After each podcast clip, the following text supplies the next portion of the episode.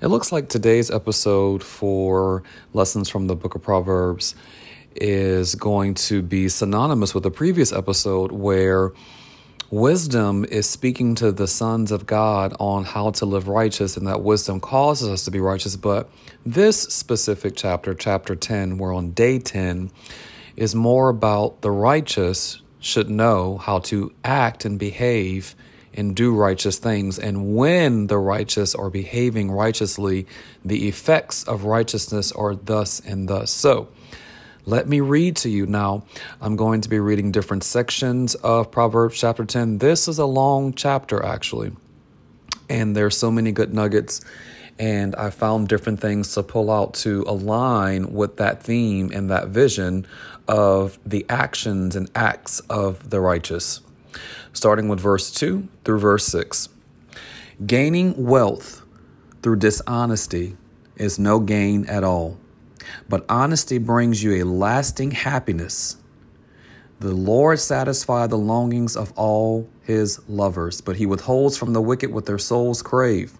Slackers will know what it means to be poor, while the hard worker becomes wealthy.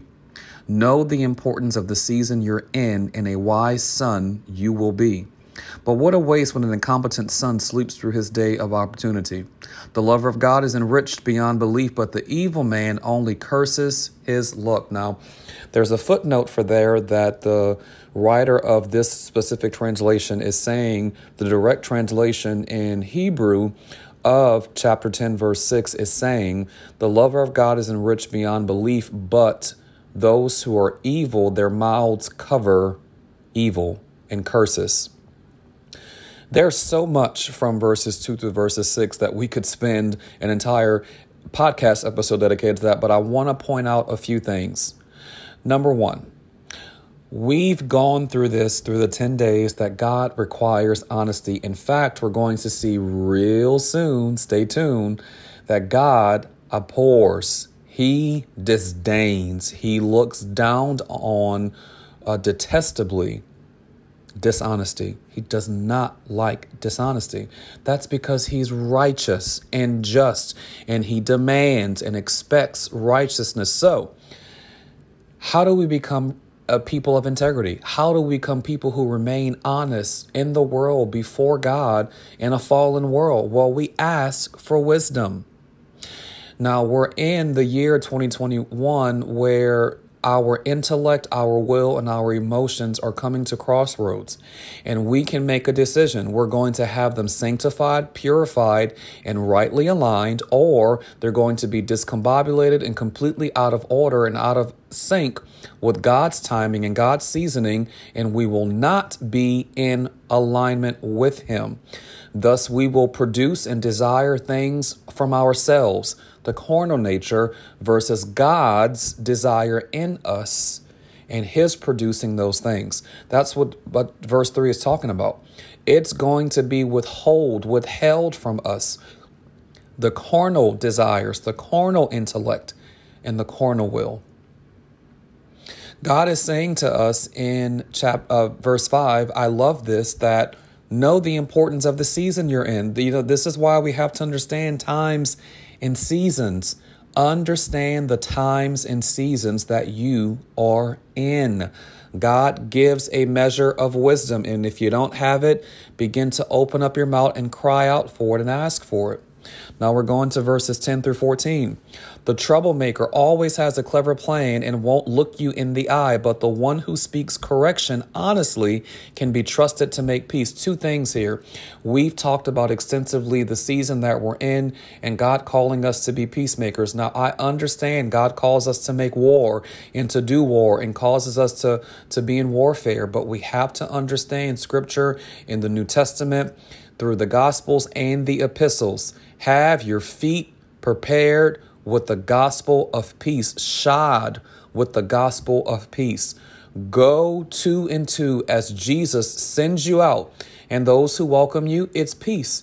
And those who don't welcome you, you dust your feet where peace doesn't abide, and you leave. And what you do is you bless and do not curse, so that you sow a seed because you don't know what you're sowing might be watered so that what's been planted can flourish and grow in a later time and season. Now we're back to understanding the times and seasons. Our responsibility is to do what He's called us to do.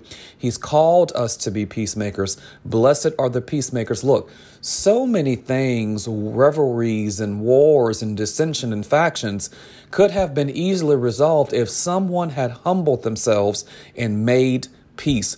That's what verse 10 is talking about. The troublemaker loves stirring up trouble and always has a clever hidden plan, underhanded, shrewd. They cannot be honest. That's what it's talking about. They won't look you in the eye. But the person who corrects honestly is after peace. Understand that. We're back to honesty and peace. God honors and requires honesty. God honors and requires peace.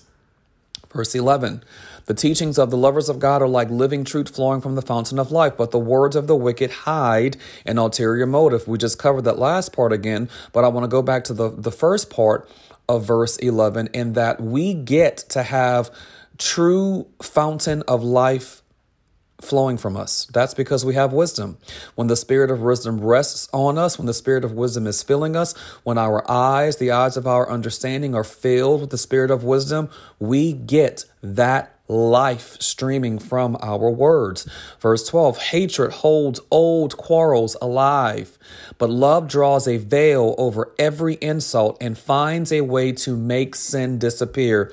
Boy, if there were not a scripture for what's going on today in the United States of America, it is Proverbs chapter 10, verses 12 and I've been heralding this for a while. We have got to stop falling into the trap and the ensnarement of the enemy of Satan, who is opening up old wounds that have not fully healed. And that's what verse 12 is talking about. Hatred keeps old quarrels alive. When we cannot heal from the hatred that has happened against an oppressed people, oppressed peoples, we don't heal. And it stirs up old quarrels. It keeps it going and going and going. And because there's hatred at the root, we can't love, which means everything is an insult. And we go all the way back. Oh, it's a repeated cycle, it's bondage. That's what it is. Someone has to draw the line and say, I am willing to make this sin and iniquitous action not only go away, but completely disappear as if it was erased and never apparent. We've got to see I'm not just saying get over it. We got to see it for what it is and clothe ourselves with love and tender mercies. There is a greater way. He is a rewarder. He is a God who does recompense. He rules and dominates in recompense. His name is, Je- is Jehovah Tsidkenu, Yahweh Tsidkenu, God who is just, God who is righteous, the Lord who is our righteousness. He's going to cause justice to come to us quickly and swiftly as the noonday if we would but turn our entire being to him. That's what the psalmist David talks about in, in Psalms chapter 37. I encourage you to read that chapter. We need this kind of focus in this nation. Verse 13 Words of wisdom flow from the one with true discernment, but to the heartless, words of wisdom become like rods beating their backside. This is simply saying that those who can't receive correction, those who can't receive wisdom, because they don't have wisdom to discern, when someone corrects them or someone's speaking, they treat it as an insult. You're judging me. You're coming against me.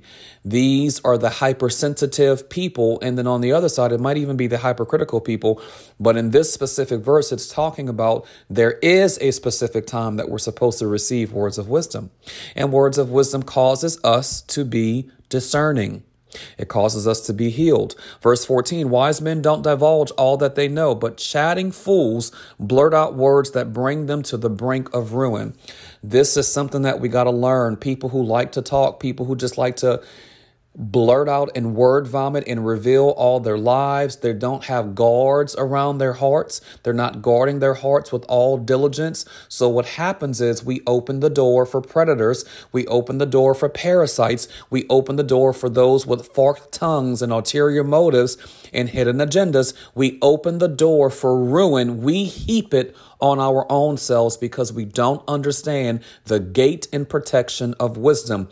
We learned this on day two, chapter two, that wisdom keeps us safe and wisdom is safety for us. You got to cry out and ask for wisdom. Even now, Father God, bring it to us near and far. Let wisdom, wisdom is calling out. I decree those who have ears to hear, hear the spirit of wisdom. Verse 19 through 25. If you keep talking, it won't be long before you're saying something really wrong. Prove yourself wise from the very start. Just bite your tongue and be strong. Here's another scripture. I don't know what's going on in, in, your nation, but here in the United States, everybody feels like they have to say something. They have to do this. They have to do that. Now, we talked about, we reviewed uh, succinctly and also on a high level in various subsequent episodes. I'm not going to cover it on here, but you can go back and find those and listen to them. It is the decade of the redemptive prophet, it's the decade of the mouth. However, just because you have a mouth and your mouth has a tongue and you're burning with desire to say things doesn't mean you have to say it. This is why we need wisdom. We've got to learn when to bite our tongue. Let's go back to the scripture earlier that tells us that we have to be wise and know when to keep our lips sealed and understand the time and the season that we are in. We can't divulge everything or we'll heap ruin on ourselves. We make peace. We're not pursuing to destroy one another or even our own selves or be hateful. We're after peace. Verse 20 The teachings of the godly are like pure silver, bringing words of redemption to others. But the heart of the wicked is corrupt. We just talked about that. Wisdom causes us to speak and teach godliness so that we are speaking redemption to other people rather than hurling uh, insults and injures things as well as hatred. 21 The lovers of God feed many with their teachings, but the foolish ones starve themselves for lack of an understanding heart. True enrichment comes from the blessing of the Lord with rest and contentment in knowing that all comes from Him. Glory to God. Amen for that. The fool finds his fun in doing wrong, but the wise delight in having discernment. Again, it is a year to put on your distinguishing and discerning goggles. Verse 24 The lawless are hunted by their fears, and what they dread will come upon them, but the tongues of the lovers of God will all be fulfilled. This is how you can speak forth your destiny. This is how you can partner with the Spirit of God, knowing the end from the beginning and the beginning from the end, and call those things that are not as though they are. And finally, verse 25 the wicked are blown away by every storm and wind. But they, when a catastrophe comes, a catastrophe comes, the lovers of God have a secure anchor. Now that speaks to hope because scripture tells us in Romans that hope does not disappoint. It also tells us in the Hebrews that Jesus is the anchor for our soul. We cannot lose hope. I've been trying to encourage. I've been trying to herald. I've been trying to get people back into a place of hope and faith. Whatever you do, don't lose love, hope, and faith. Don't lose those things. And the greatest is love. Do not lose those things. So, these are the benefits of wisdom. Wisdom comes with so much, but wisdom is specifically speaking to the righteous people on righteous conduct. We need this more now than ever. I highly encourage you to go back and comb over Proverbs chapter 10, the entire chapter, replay. I've never asked this before. I've never, in my entire catalog, I have never asked or encouraged listeners to re listen.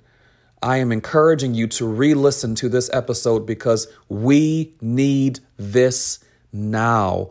All of us. So, Father, I thank you that the spirit of wisdom is here. I thank you that you hear those when we cry out and we call out to you, and that the spirit of wisdom is filling us. Father God, we thank you for the spirit of understanding. We thank you for discretion. We thank you for discernment. Father God, where we have spoken foolishly and frivolously, where we've opened our heart and left our gates unguarded and unprotected because we were uh, acting in indiscretion. Father, we ask for your redemption to come and save those things that we foolishly, yet in innocence, gave away. We ask, Father God, that you would blind the third eye, that you would blind those who are looking through a looking glass from a witchcraft manner. Father God, that you would keep us away from the parasites, that you would cause us to see by the Spirit, that you would illuminate our eyes with the spirit of wisdom and revelation that we would see when predators are coming and standing in our midst. Predators are standing in our in our gates, within our borders, in our families, in our jobs, jobs, in our ministries, whatever of the seven mountains we stand on, Father, and you will cause us to appropriately deal with them. You will cause us to offer them peace first, Father God, and then to move forward. That we're not hurling insult for insult, but you're causing us to be enriched. This is what your word says. Those who understand the times and seasons, those who have their will, their intellect, and their emotions sanctified, aligned, and purified with you will be satisfied with the longings of their hearts. Father God, we will be rich and wealthy. We will have no lack and we will not be incompetent, or the things that we know or desire will not come to naught or waste. That in the day of opportunity, we will walk through those windows and doors and we will access all that you have for us. This is the inheritance of the righteous who walk in wisdom. Father, I thank you that the sons of God will not be known as troublemakers in this hour. We will not be known as troublemakers with our tongues, as troublemakers from our flesh, from our carnal nature. We will be known as men of peace with wisdom distilled from our lips. And if that wisdom speaks correction that causes and stirs trouble, it is in, against an unjust, deeply perverted, twisted, rooted system and structure and thrones of iniquity. And we're taking down the strong men. We're taking down those who are in high authority in the demonic realm. And it's going to break over the humans. And I decree those ones are being turned over into your kingdom, O God. This is the wisdom of the righteous. And this is what you expect of us this hour. Father, I thank you that you're going to cause us to understand when to close our mouths and to be wise from the very beginning. Teach us, Holy Spirit, when to speak, when not to speak, what to share, what not to share. Help us not to bring ruins on ourselves and to see when someone is set against us or something is set against us to cause us to deceive and trick ourselves into bringing ruins on our own selves. Father, I thank you for a hedge of protection and a wall of fire that wisdom has produced for the righteous. Now, lovers of God, go forward in wisdom because you are righteous. It is your inheritance. Jesus has justified you and made you right during his death, his resurrection, and his ascension. And, and according to Romans, because we died with him, we also are made alive in him because we rose with him. Blessings.